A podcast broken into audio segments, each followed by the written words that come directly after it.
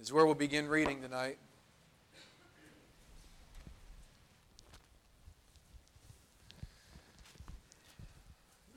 Hebrews chapter 10, and we'll begin reading in verse number 1. We get situated here, get set up to preach. Let's all stand to our feet this evening in honor of the Word of God, if we could please tonight. Hebrews chapter 10 and verse number 1. For the law, having a shadow of good things to come, and not the very image of the things, can never, with those sacrifices which they offered year by year, continually make the comers thereunto perfect. For then would they not have ceased to be offered? Because that the worshippers once purged should have had no more conscience of sins. But in those sacrifices there is a remembrance again made of sins every year. For it is not possible that the blood of bulls and of goats should take away sins. Wherefore, when he cometh into the world, he saith, Sacrifice and offering thou wouldest not, but a body hast thou prepared me. And burnt offerings and sacrifices for sin thou hast had no pleasure. Then said I, Lo, I come in the volume of the book. It is written of me to do thy will, O God. Above, when he said, Sacrifice and offering and burnt offerings and offering for sin thou wouldest not, neither hadst pleasure therein, which are offered by the law. Then said he, Lo, I come to do thy will, O God. He taketh away the first, that he may establish the second. By the which will we are sanctified through the offering of the body of Jesus Christ once for all. And every priest standeth daily, ministering and offering oftentimes the same sacrifices, which can what? Never take away sins. But this man, after he had offered one sacrifice for sins forever, sat down on the right hand of God. From henceforth, expecting till his enemies be made his footstool. For by one offering he hath perfected forever them that are sanctified. Dear Heavenly Father, I pray that you would help us this evening as we think about and meditate on and study and preach about your Son. Help us to be able to connect with the passages, to understand them. I pray that your Holy Spirit would speak to us and help us. Father, I beg you, please, that you would guide my thoughts and my speech and help me to say only what you would have me to say. I plead the blood of Jesus Christ over myself, my mind, over this place, your people. And I pray that you'd cast out all the demons and devils of hell that would try to prevent us from being able to hear from you this evening. Please speak to our hearts. Holy Spirit, we beg you, please, that you would anoint this service with power from on high. We pray this as we ask it in Jesus' name. And amen. You can be seated. I want to speak to you very simply this evening on one basic thought the complete and final sacrifice, Jesus Christ. You know, what? a few weeks ago when these young people were having their youth service, uh, one of our young men, uh, Ben Stallman, preached largely on this subject. I didn't necessarily think about that as it was laid on my heart earlier in the week, but as I prepared it, I realized much of what would be said would be similar. But I believe that maybe just a little bit this evening as I thought and prayed and read, and as I was reading this week, the Lord drew some of these thoughts and passages out to my mind and to my heart, and I just began to think about all the different offerings that used to be offered before Jesus Christ became our one and only needed offering. Now, we heard about how his offering and sacrifice of himself on the cross of Calvary was that of our sin atonement. And our final and only necessary sin offering. As you get into this chapter in the book of Hebrews, chapter number 10, you have to understand who this book of the Bible is being written to. So, um, not a, a uh, trick question. Who is the book of Hebrews written to? Hebrew people, right?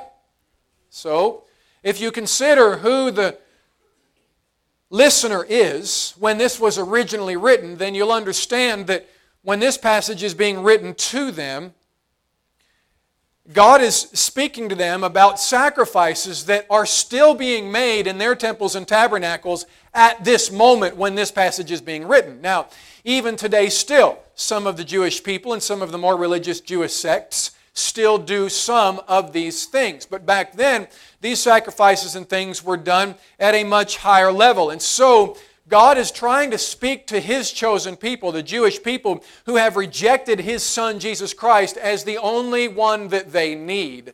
Many of the Jews believed, but many of them didn't. Is everybody okay? So, this passage is written for many Jews who either did believe or who might be on the cusp of believing. Some of them who have accepted Jesus Christ as their personal Savior, they believe that He is the only sacrifice that they need. And so these people are still in close connection with their Hebrew roots, right? They are still closely connected with their Hebrew families. Some of their families didn't get saved. Some of them did not believe that Jesus was the final and only necessary sacrifice for their sins.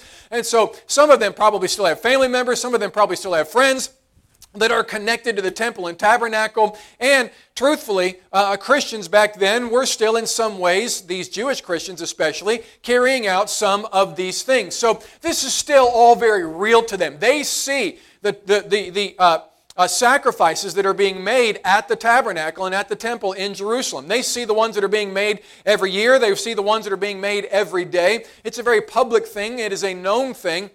And so, when these passages are written, I want you to pick it up again in verse number uh, 1. For the law, having a shadow of good things to come, and not the very image of the things, can never, with those sacrifices which they offered year by year continually, make the comers thereunto perfect. So, when God wrote the law, He wrote into the law that there should be a certain number of sacrifices and offerings made. Is everybody with me?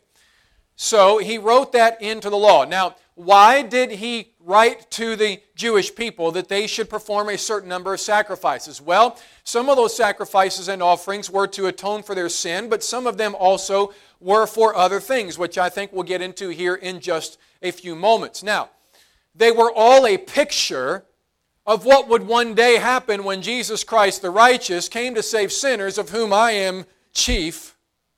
And when he laid down his life on the cross of Calvary and shed his precious blood on the cross of Calvary, then what happened was all those sacrifices that they had done over the years before Jesus Christ came and made his final sacrifice on the cross of Calvary, those sacrifices of animals, of rams and bulls and, and things of that nature, they were simply a picture of the perfect sacrifice that would one day, one day be made on the cross of Calvary. Is everybody okay? So, the law, having a shadow of good things to come and not the very image of the things, can never, with those sacrifices which they offered year by year continually, make the comers thereunto perfect. So, in other words, none of those sacrifices were, were capable of making you perfect in the eyes of God, right? Verse number two For then would they not have ceased to be offered? Or I guess it's a question, for then would they not have ceased to be offered? In other words, if one of those sacrifices would have been complete, then wouldn't they have stopped making sacrifices? Right? Because if they could have brought the one perfect, spotless, sinless lamb, then God would have commanded them, okay, that's the one, now you can stop, right?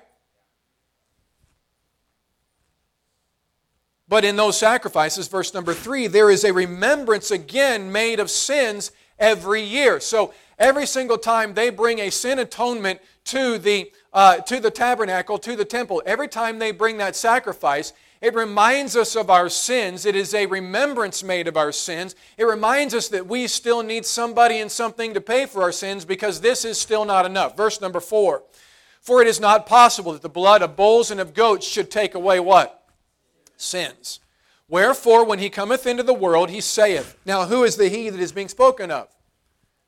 Jesus Christ. Wherefore, when he cometh into the world, he saith, Sacrifice and offering thou wouldest not, but a body hast thou prepared me. Jesus says, Look, uh, when I came to this earth, I could have offered sacrifices and offerings, but that's not what you wanted. You gave my body and asked me to give it back to you. Is everybody okay? In verse number six, the Bible says, In burnt offerings and sacrifices for sin, thou hast had no pleasure. God was never fully pleased and never fully satisfied with the sacrifices of bulls and of rams. We heard about why that was in that message just a couple of weeks ago. God is a just God, and if God is just and if God is righteous, then He must judge sin. And so His wrath against sin had to be appeased, and the only one who could do that was the perfect, spotless Lamb of God. Verse number seven Then said I, Lo, I come. In the volume of the book it is written of me, to do thy will, O God. This is Jesus speaking above when he said, Sacrifice and offering and burnt offerings and offering for sin thou wouldest not, neither hadst pleasure therein, which are offered by the law. Then said he, Lo, I come to do thy will, O God. And aren't you glad that Jesus Christ offered himself a willing sacrifice and said, I come to do thy will? It's a picture of Samuel in the Old Testament who said, Lo, here am I. Remember when Samuel was called of God to serve him and he had never heard the voice of God before? And he goes to the prophet Eli and says, Behold, thou didst call me. And Eli says, I didn't call you. And who knows what's going on in Samuel's mind, but he's probably walking away thinking, That old guy surely did call me. He just doesn't remember it. And he heard the voice of God again, and he ran into the old prophet Eli and said, Here am I. And the old prophet Eli said, I didn't call you, son. Go back to bed. And he heard it was it a third time, and he ran to Eli. And Eli, this time, finally realized this must be the voice of God. And he said, Son, it's the Lord who is calling you. Respond to him. And Samuel said, Here am I, to the Lord himself. And God called him and raised up a new prophet for the land that would set things right. And in the same way, Jesus Christ came to his Father and said, Here am I. I offer myself. The body that you gave me, I offer it. And I, I am so glad that he did. Verse number 9 Then said he, Lo, I come to do thy will, O God.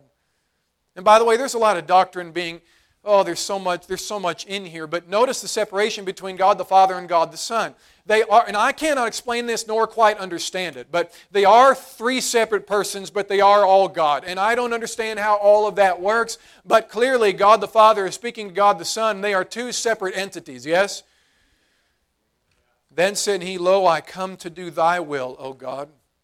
And he said to others that he came to do the will of his Father, right?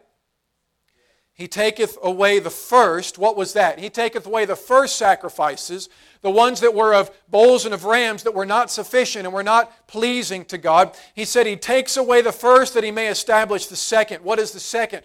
The second covenant that would be made by the blood of Jesus Christ. When Jesus Christ would come and shed his blood on the cross of Calvary, that was the second covenant. The first covenant was the covenant that was made uh, with Abraham and with Moses, these covenants that were made that would not last. But the second covenant was the one that was made then later on when Jesus Christ came to save sinners, and when he offered himself on the cross of Calvary, a new covenant was entered into. That the blood of Jesus Christ was all that we needed, and that if we would put our faith and trust in his Son Jesus Christ, that we could have peace with him.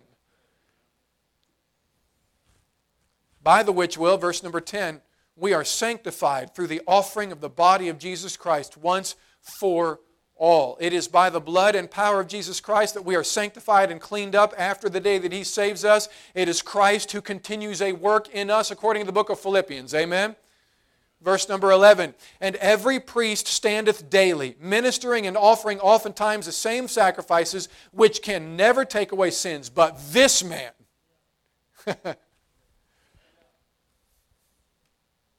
after he had offered one sacrifice for sins forever, sat down on the right hand of God.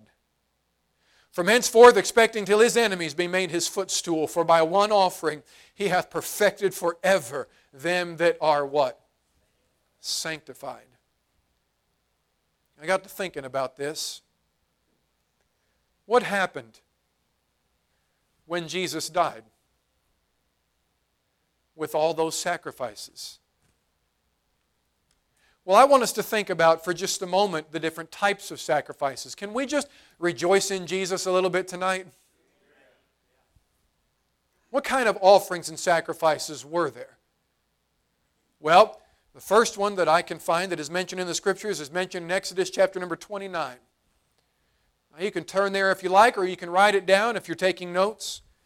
The first one I can find is called the burnt offering. What is the burnt offering? The burnt offering was an offering of a bullock or of a ram, both sometimes. They would take the blood of the ram and sprinkle it about the altar. The whole ram would be burned upon the altar. And there were different laws and customs and things that they needed to do. What was the purpose of the burnt offering?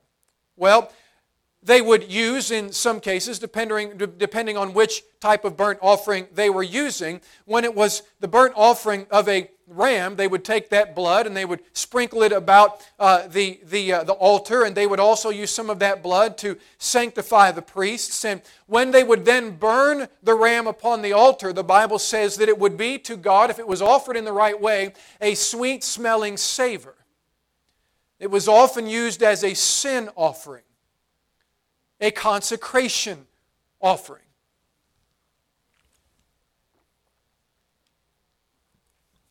It is a picture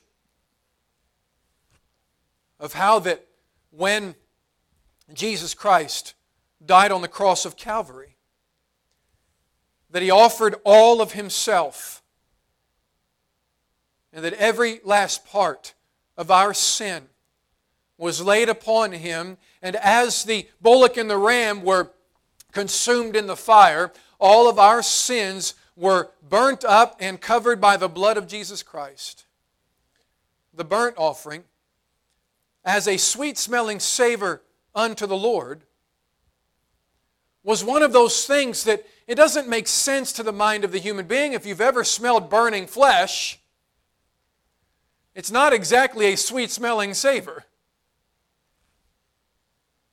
But why was it a sweet smelling savor to God? You see, because the burnt offering was a picture of what would one day happen in Jesus Christ and because of Jesus Christ. And what I'm trying to say to you is that our sin stinks in the nostrils of the Lord. The Bible refers to our sin having a stench to it, having a rottenness to it. But when Jesus Christ the righteous died for our sins, what now comes up into the nostrils of the Lord is a sweet smelling savor, not because of anything good that we have done, but because of the sacrifice of His Son upon the cross of Calvary. And as a result, all of our stinking sins have now been turned into something that no longer even exists in the mind and eyes of God. What He sees when He sees you is His Son. Do you understand that when Jesus Christ took your place on the cross, that when, G, that when God the Father looks at you, He sees you through His Son. So, in other words, He sees the payment that His Son made and the atonement that was made through Him. And when He sees us, He no longer sees or smells the stench of our sin, but the sweet smelling sacrifice of Jesus Christ. Secondly, there was a meat offering. This is mentioned in Exodus. It's also mentioned in Leviticus chapter number 2, verses 1 through 15. What was the meat offering? Well, the meat offering was not anything like what we would, we would see it as today. When you think of a meat offering, what do you think of? You think of meat. But the meat offering back then was actually an offering of fine flour and of oil and of frankincense. Now, when the offering was made, to the temple, it would be brought with oil and with frankincense, and that would have been placed on top of the fine flour and then would have been burnt on the altar. But then the priest would also take some of that meat offering that was made unto the Lord and keep it for himself for his own provision. Now, the meat offering is a picture of God's provision for us. You see, the meat offering was a it was a picture of God's provision and blessing, and it was offered as an offering of thankfulness. Is everybody okay? Thirdly, the peace offering. The peace offering was a voluntary sacrifice of thanksgiving. It was a symbol of our peace that was made with God. The Bible says in Isaiah chapter number 53 and verse number 5 But he was wounded for our transgressions, he was bruised for our iniquities. The chastisement of our peace was upon him. And with his stripes, we are healed. In God's wrath, by ourselves, we could not be joined together with him in peace. Somebody had to make peace between us and God the Father. And Jesus Christ did that for us. The peace offering was made on a regular basis. It was something that was done voluntarily. It was made out of thanksgiving to the Lord, and it was also burned on the altar, and it was a sweet smelling savor. Next, number four, was the sin offering. The sin offering is mentioned in Exodus chapter number 29. It was a blood sacrifice and an atoning for sin. Turn your Bibles there and look at Exodus chapter number 29, and I want you to read it with me. Exodus chapter number 29, we're going to look at a couple of different places.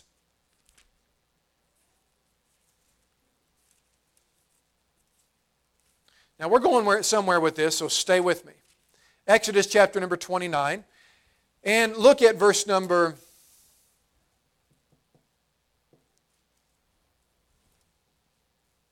36.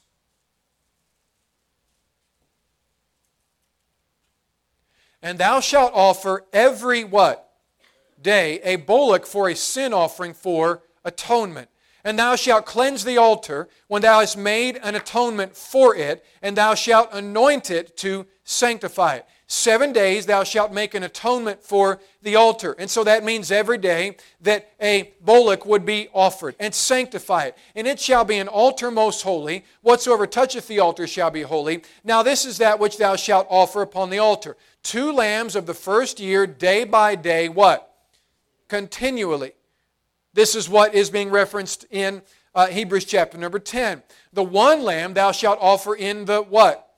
Morning, and the other lamb thou shalt offer at and with the one lamb a tenth deal of flour, there's that meat offering, mingled with the fourth part of an hin of beaten oil, and the fourth part of an hin of wine for a drink offering. And the other lamb thou shalt offer it even, and thou shalt do thereto according to the meat offering of the morning, and according to the drink offering thereof for a sweet savor, an offering made by fire unto the Lord. This shall be a continual burnt offering throughout your generation at the door of the tabernacle of the congregation before the Lord, where I will meet you to speak there unto thee. So there had to be a lamb that was brought morning and evening during this seven days to make an atonement for the altar and to sanctify it. And so there was a sin offering that was made during this particular feast, and then, uh, or should I say, during this uh, particular Sabbath, and then at other times. And then lastly, the trespass offering. Now, I find this one very interesting. Look at Leviticus chapter number 6,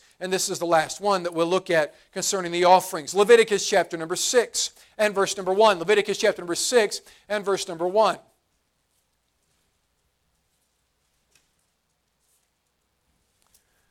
Leviticus chapter number 6 and verse number. 1. If you're not familiar with what Leviticus is, it's one of the first three books of the Bible Genesis, Exodus, and then Leviticus. Leviticus chapter number 6 and verse number 1.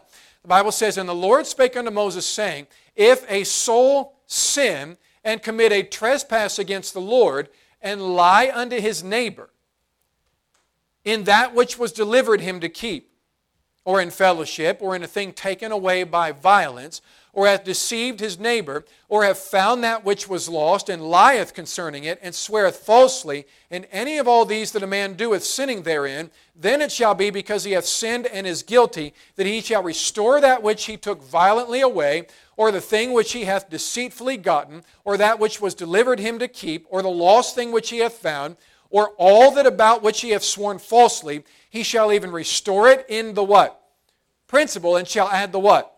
The fifth part more thereto, and give it unto him to whom it appertaineth in the day of his what? Trespass offering. And he shall bring his trespass offering unto the Lord, a ram without blemish out of the flock, with thy estimation for a what? Trespass offering unto the priest. Now, the trespass offering is very interesting. You ever wonder what the difference is between the sin offering and the trespass offering? Have you ever thought about it? How many of you have ever been curious about that? You ever thought about it? Okay. Well, I did. I always wondered what was the difference between the different what was the difference between the sin offering and the trespass offering? Aren't they the same thing? Isn't the word sin and trespass often used interchangeably? Doesn't don't they essentially mean the same thing? They kind of do, but they kind of don't. So, think of it this way. A trespass offering is an offering made for sin, but it's a specific kind of sin. What kind of sin is that? Now, I know we read some verses in here and you were probably falling asleep on me, so you may have missed what we were reading. But what was being said is that if you have had anything put in your charge by a neighbor or a brother, and it was lost and you lied about it and didn't restore it to him. In other words, uh, Ben comes to me and says, Hey, I'd like you to keep my goat. I'm going on a trip. I need somebody to feed my goat. And I say, this is a real thing back then. And so I say, all right, I'll, I'll keep it for you. It can stay in the pen with my goats. Well, while he's on his trip, his goat gets away. All mine are fine. And I don't tell him anything about it. And when he comes back, he says, Well, um, could I have my goat back? And I say, I don't know what you're talking about. Well, I did give you a goat to take care of. Do you remember that? Uh, no, don't remember it. Sorry. All my goats are fine. I don't know where your goat is. And I don't restore to him his goat. Now, what has happened is I've sinned by lying, and I have refused to restore to him something that belongs to him, right? So, what happens is my sin of lying and if I don't think it's a sin necessarily to lose the goat, but my sin of lying to him is now being transferred over to him where my sin now becomes something that affects him because I refuse to restore it because I've lied that I ever had it or that I ever lost it. A trespass is something that affects somebody else. It's something that costs somebody else something. Are you with me? Look at it again in verse number 2. If a soul sin and commit a trespass against the Lord and lie unto his neighbor in that which was delivered him to keep. You see that? Or in fellowship, or in a thing taken away by violence. I go and, and, and, and take somebody's things by violence. At, at gunpoint, I steal from them.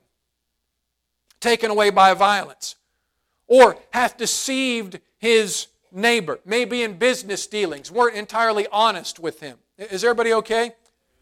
Or have found that which was lost and lieth concerning it. I found his goat, but I didn't tell him about it and I kept it. Nope, I don't know where it is. Does that affect him? And sweareth falsely. No, no, I don't have a clue what you're talking about. In any of all these that a man doeth, sinning therein, then it shall be because he hath sinned and is guilty that he shall restore that which he took violently away, or the thing which he hath deceitfully gotten, or that which was delivered him to keep, or the lost thing which he found, or all that about which he hath sworn falsely, he shall even restore it in the principal, and shall add what? The fifth part more thereto. So if it's found out that I've taken it, if I want to get right with God, I not only have to return to him what I stole, but I have to add a fifth part. I have to add 20% to it to get right with him. Is everybody okay? He gets 20% interest on that which I, would st- which I stole. So, boy, that would do away with a lot of thievery today, wouldn't it, you think? If somebody gets caught, not only do they have to repay it, but you add 20% interest on top of it.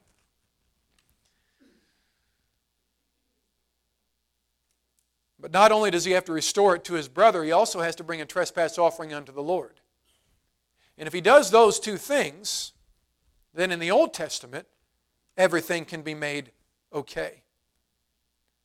It's a picture. It's a picture of how our sins affect others. And make no mistake, there are many sins that we commit that become a debt of ours that we all owe not only to God, but we owe to others. You know, there are a couple other times that God uses the term trespass in the New Testament. The Bible says, For if you forgive men their trespasses, your heavenly Father will also forgive you. Yes? But if you forgive not men their trespasses, neither will your Father forgive your what? Trespasses. Is everybody with me? Now think about this. There are times when people do things to us that cause injury, that cost us something. Yes?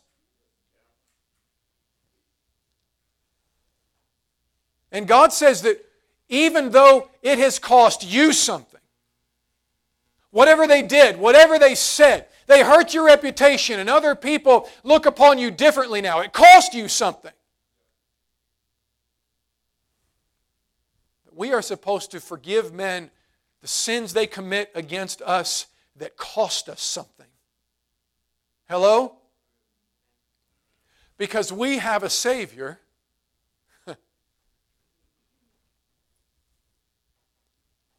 that did away with all of the offerings and sacrifices, including the trespass offering, knowing that all of our sins were going to cost him something.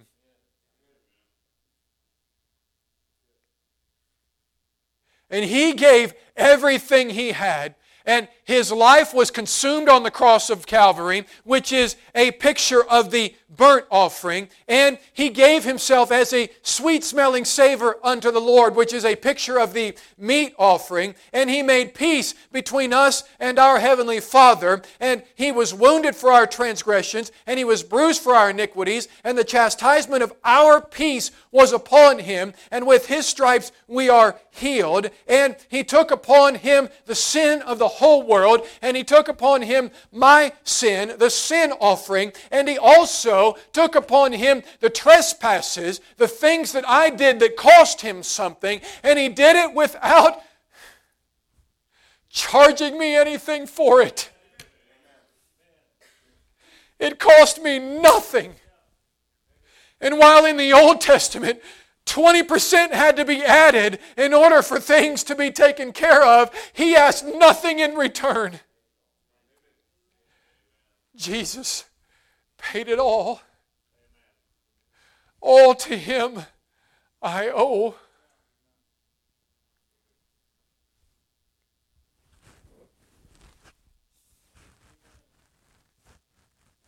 Sin had left a crimson stain.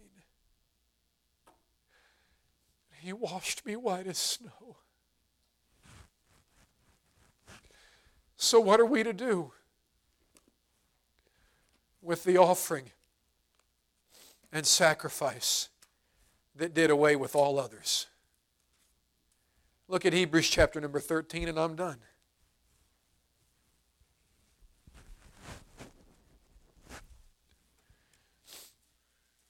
Hebrews chapter number 13, and look at verse number 10.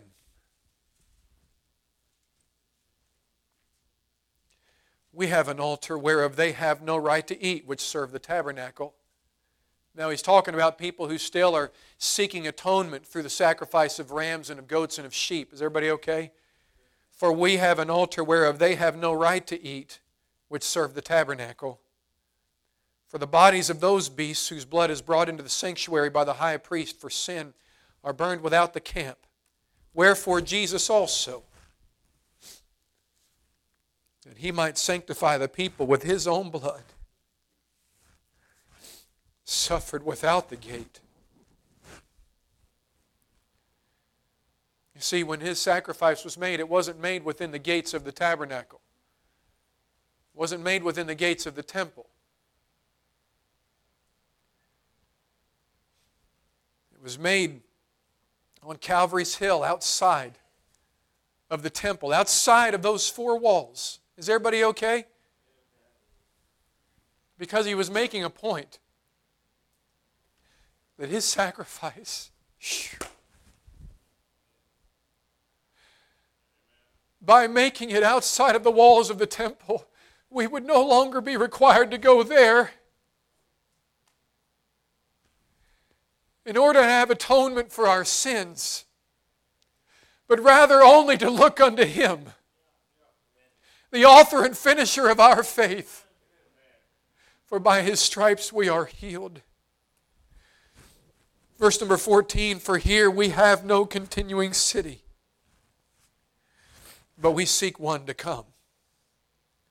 By him, therefore, so because of these things that we have just learned and heard, let us what? Offer thee what? Okay, stop. Don't read any further. Now, I thought all the sacrifices were done away with. Weren't they? The sacrifices of atonement were. The sacrifice of the trespass offering and the sin offering and the peace offering and the meat offering and the burnt offering doesn't have to be made anymore.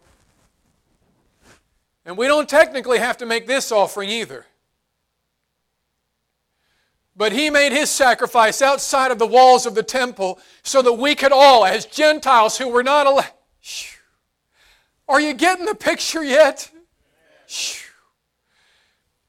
As non Jews who were not allowed to go anywhere near the holiest of holies, and as those that were not high priest that were not allowed to enter in to the holiest of holies where the blood sacrifice was being made. He made his sacrifice outside of the walls of the temple, whereby all of us can approach to him and all of us can go to him, whether Jew or Gentile, whether bond or free. All of us can go to the throne of grace, to the cross of Calvary, and receive the atoning, uh, the atoning sacrifice for our sins. It was made outside of that wall because God wanted us all to be able to access Him and to also prove that there would be no more need for sacrifices within those walls.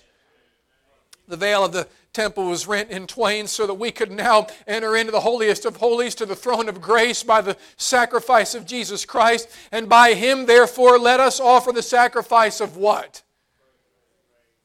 Of praise to God continually.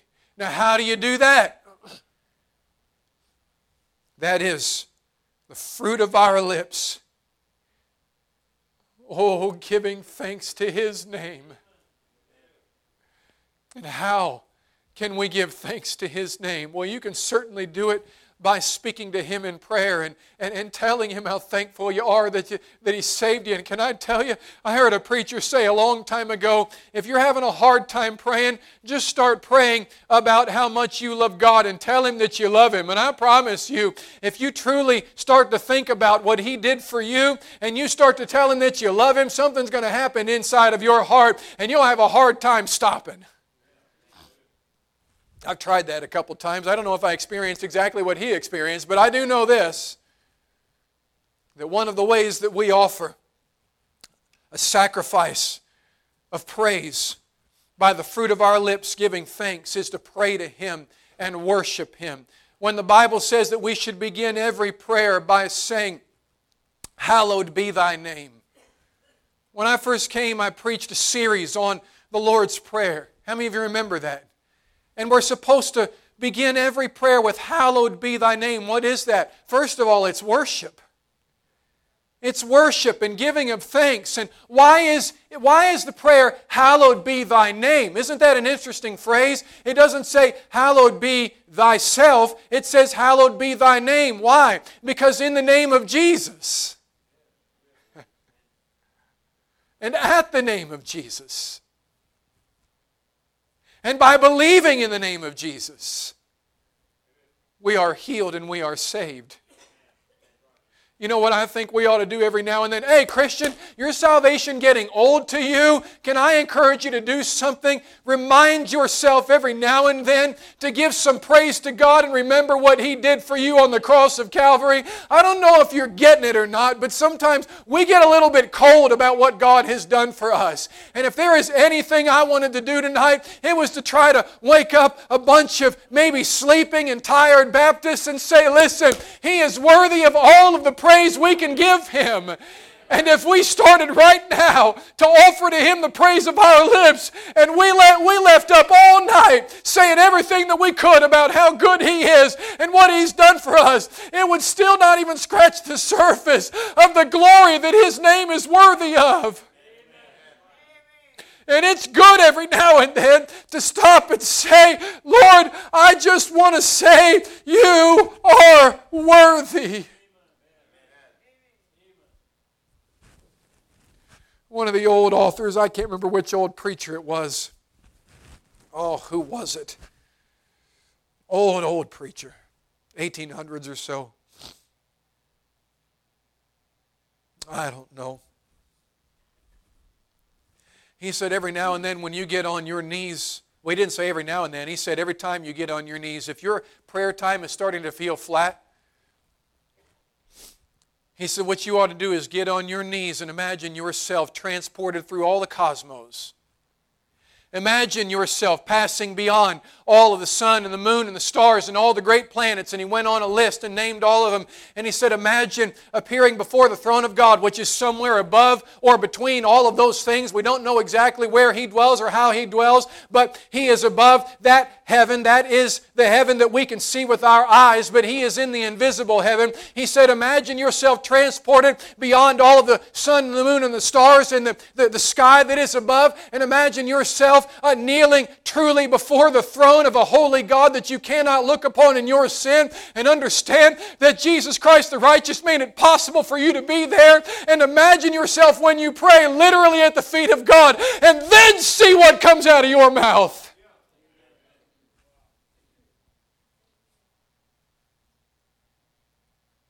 I find myself when I truly take that exercise and imagine myself before the throne of a holy God in my sinful state, sometimes the only thing I can get out is, Lord, you are worthy and I am unworthy. I am undone and you are holy. I am unworthy and you are worthy. You're good and I'm not. And I don't deserve to be here. But I'm thankful that by the sacrifice of your Son, I've been given permission to appear right here. And I don't understand it. And I don't know why you would let me come before your throne and talk to you for a moment, but I sure am thankful that you let me do it.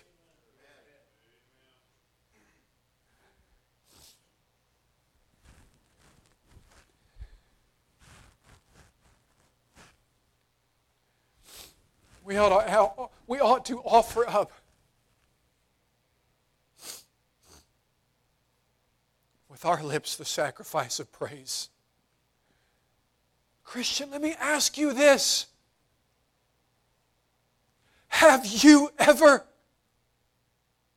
truly praised God to Him all by yourself? With your own lips told him exactly how worthy he is, no matter how imperfect your words may be.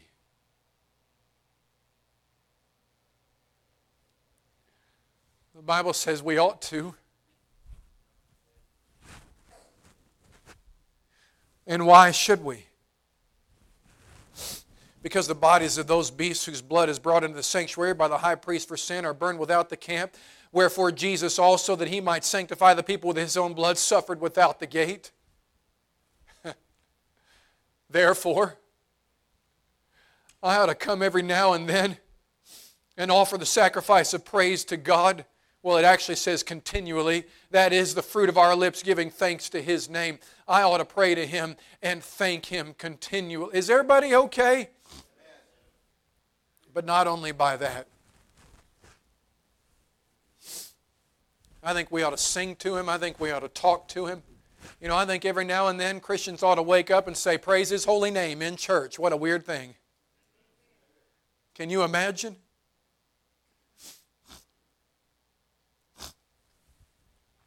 This is our spiritual safe space. You can say amen. Some of you teenage guys need to learn how to say amen. If you don't say it loud enough, say it louder because I can't usually hear you we need to offer up the sacrifice of praise to God continually. That is the fruit of our lips, giving thanks to His name. Every now and then, the church ought to be filled with people saying, Thanks, thanks be to God that He gave Himself for me.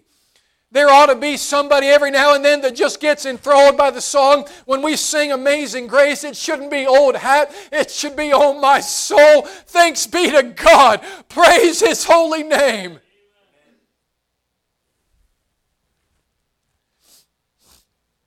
I believe it ought to be the sacrifice of praise from the fruit of our lips, giving thanks to His name when we pray. I think it ought to be done when we praise Him publicly, and I think we should praise Him publicly.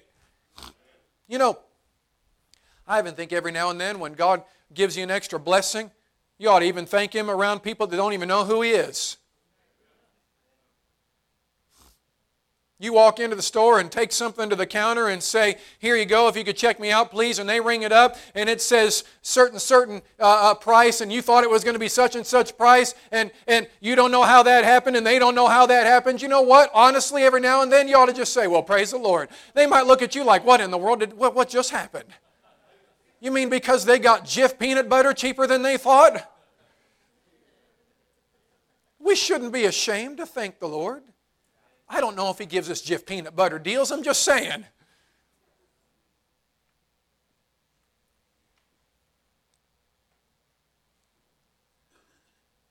We ought to praise him in our prayer. We ought to praise him publicly. We ought to praise him in song. Man, we ought to sing unto him. Not just sing to sing, sing because he's worthy of our praise. And we should do it here, and we should do it in our cars while we're driving about town, going from place to place. And while the world is, is listening to the world's music and stirring up their emotions and their sinful desires and their sinful appetites, it ought to be known of the Christian that every now and then we're praising Him with our lips in song because we just need to praise Him. But how else? Look at verse number 16. By him, therefore, let us offer the sacrifice of praise to God continually. That is the fruit of our lips, giving thanks to his name. But to do good and to communicate, forget not. For with such sacrifices, God is what? There's two more sacrifices he added to this. Did you, did you catch it? But to what? Do good? What's that mean? Do good unto others, right? As God Himself was good to us, we ought to offer to them the exact same thing that God is to us. And to communicate. What does that mean? It literally means giving in the offering. And to give to others our financial means when they have need. Is everybody okay? Those are sacrifices unto God. You know what I think all of us need to walk out of here tonight doing? Remembering the complete and final sacrifice that Jesus Christ made for all of us and offering the sacrifice of praise to Him continually with the fruit of our lips and doing good and communicating. That's what we should do. Why? Because for with such sacrifices, God is what? Well pleased. Is everybody okay? You know what I would love it? Uh, what would love to happen is if some Christians tonight kind of got revived in their spirit about some ways that we ought to be sacrificing back to the Lord. And aren't you glad these sacrifices aren't of rams and bullocks and he isn't asking us to sacrifice our own lives. He's just asking us to every now and then remember what his son did and do a few things in thankfulness. Have you thought about your salvation? But more importantly, Have you truly offered the praise of your lips to God? When was the last time you did? All of us ought to do it continually. Dear Heavenly Father, I pray that you would please imprint upon our hearts and minds a desire to give praise and thanks to your precious name. With heads bowed and eyes closed, nobody looking around, how many would say,